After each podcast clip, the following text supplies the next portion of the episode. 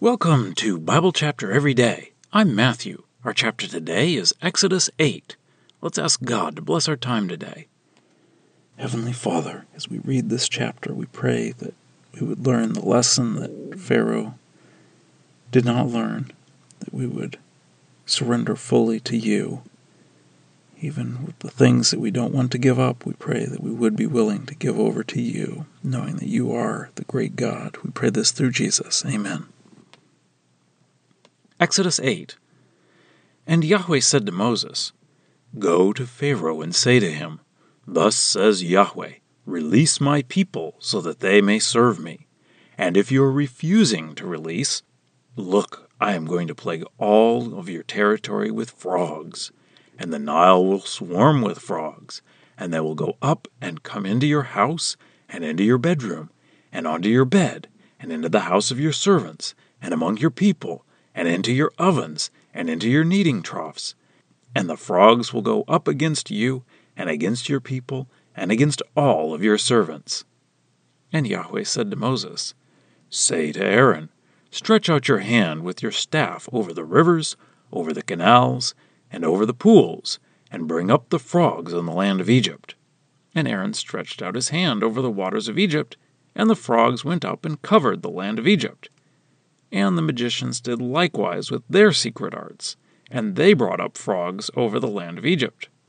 And Pharaoh called Moses and Aaron and said, Pray to Yahweh, and let him remove the frogs from me and from my people, and let me release the people so that they can sacrifice to Yahweh. And Moses said to Pharaoh, I leave to you the honor over me. When shall I pray for you and for your servants and for your people to cut off the frogs from you and from your houses? They will be left only in the Nile.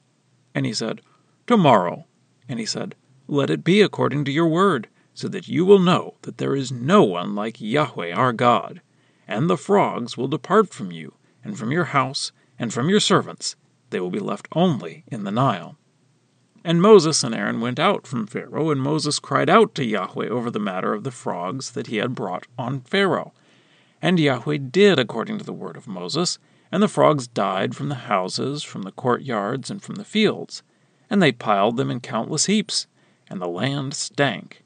And Pharaoh saw that there was relief, and he made his heart insensitive, and he did not listen to them, as Yahweh had spoken.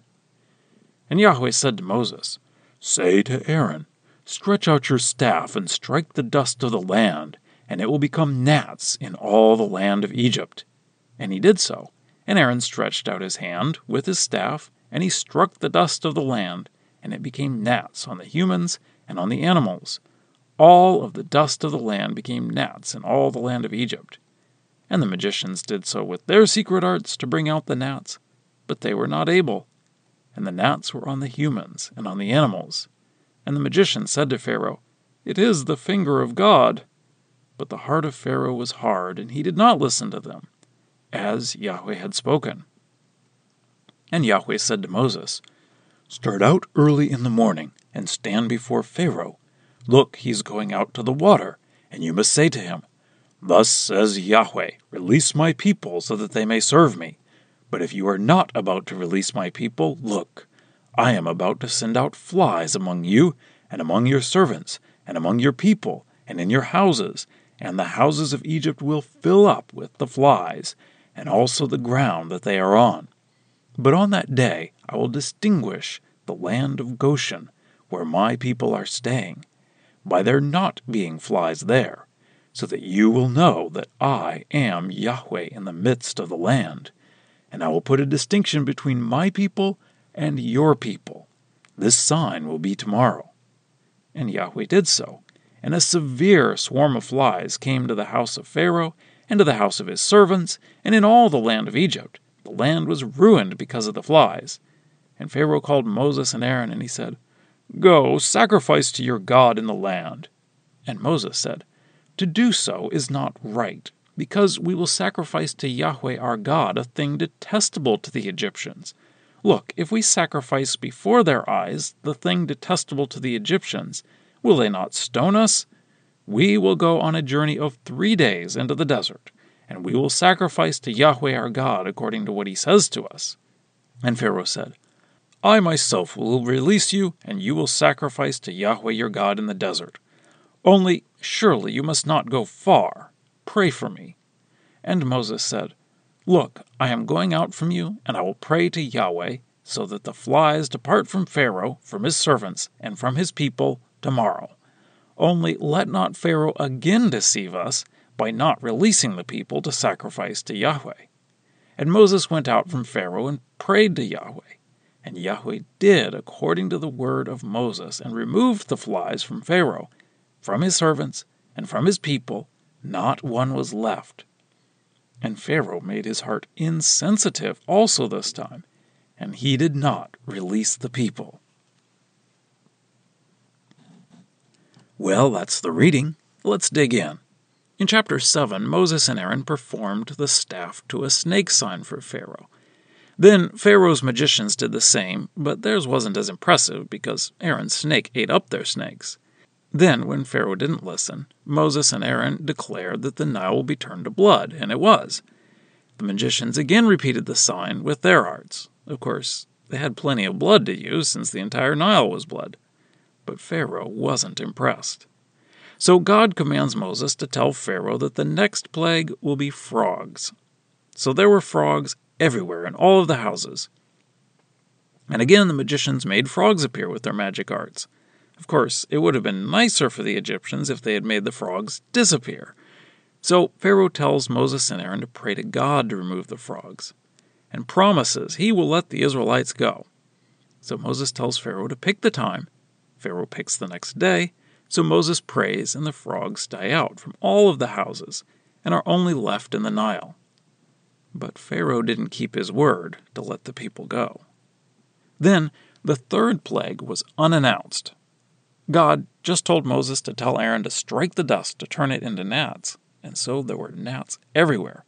Actually, we aren't sure what type of flying insect this actually was. It may have been mosquitoes that would bite, since it specifically says on people and animals. And finally, the magicians stop repeating the signs to Pharaoh. They tell Pharaoh that this is God working. But Pharaoh still did not let the people go.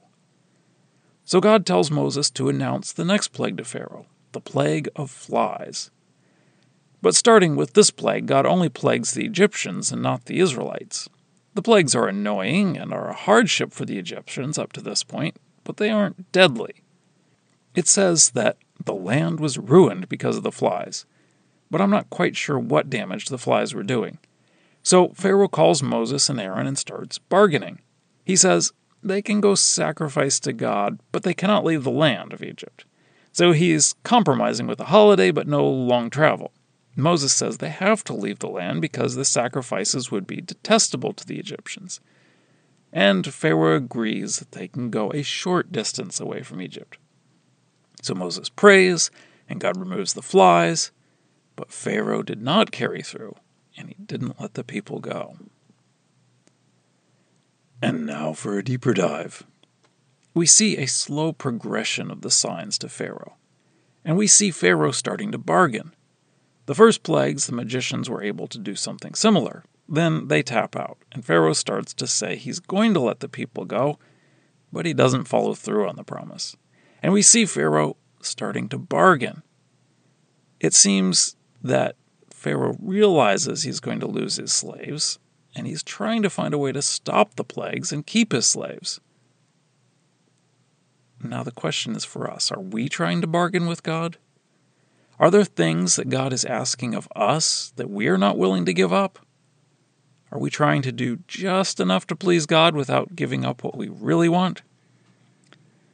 If we are, I'm afraid that we don't really know Yahweh yet. And we're in danger of ending up like Pharaoh and Egypt. Scripture quotations are from the Lexham English Bible, copyright 2012, Logos Bible Software. Lexham is a registered trademark of Logos Bible Software.